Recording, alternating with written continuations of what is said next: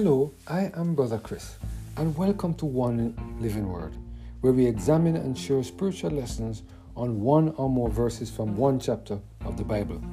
Today we're focusing on the topic Fear Not, based on our reading of Genesis 15, verse 1. Let us hear what the word of the Lord has to say in this passage of Scripture. After these things, the word of the Lord came unto Abram in a vision, saying, Fear not, Abram, I am thy shield and thy exceeding great reward. Fear is something that many of us have to deal with each day. Some of us are fearful of heights, while others fear dogs. Some of us are fearful of making a mistake and being wrong about anything. Some of us are fearful of losing a loved one that is very close to us.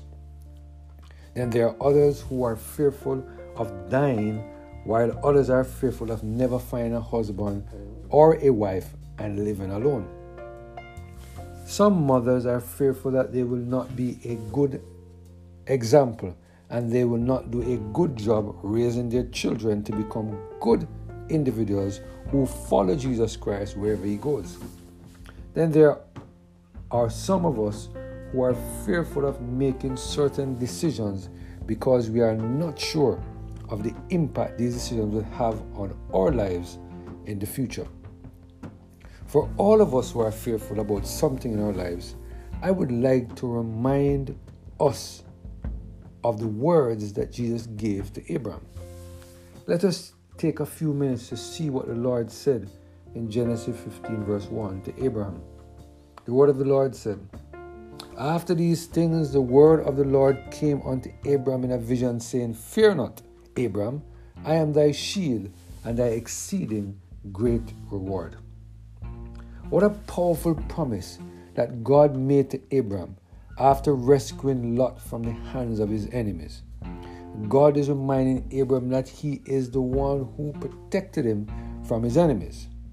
Matthew Henry provided some very inspiring commentary on this passage of Scripture. He said, and I quote, The time when God made this treaty with Abraham, after these things, one, after that famous act of generous charity which Abraham had done in rescuing his friends and neighbors out of distress, and that not for price nor reward. After this, God made this gracious visit. Note, those that show favor to men will find favor with God. Number two, after that victory which he had obtained over four kings, lest Abraham should be too much elevated and pleased with that, God comes to him to tell him he had better things in store for him. Note, a believing converse with spiritual blessing is an excellent means to keep us from being too much taken up with temporal enjoyments. The gifts of common providence are not comparable to those of covenant love. He cautioned him against being disquieted and confounded. Fear not, Abraham. Abraham might fear lest the four kings he had rooted should rally again and fall upon him to his ruin. No, says God, fear not. Fear not their revenges, nor their neighbors' envy.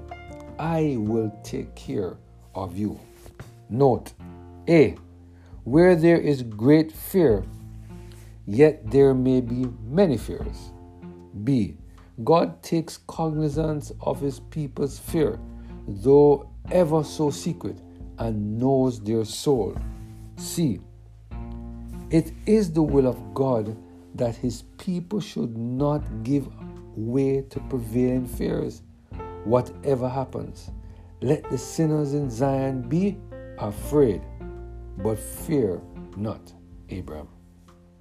He assured him of safety and happiness, that he should forever be one, as safe as God Himself could keep him? I am thy shield, or somewhat more Emphatically, I am a shield to thee, present with thee, actually caring for thee. Not only that the God of Israel, but a God to Israel. Note the consideration of this that God Himself is and will be a shield to His people to secure them from all destructive evils, a shield ready to them, and a shield round about them should be sufficient to silence all their perplexing, um, tormenting fears. Two, as happy as God Himself could make him, I will be thy exceeding great reward, not only thy rewarder, but thy reward. Abraham had generously refused the reward which the king of Sodom offered him, and there were, and there, and here, God comes and tells him he shall be no loser by it.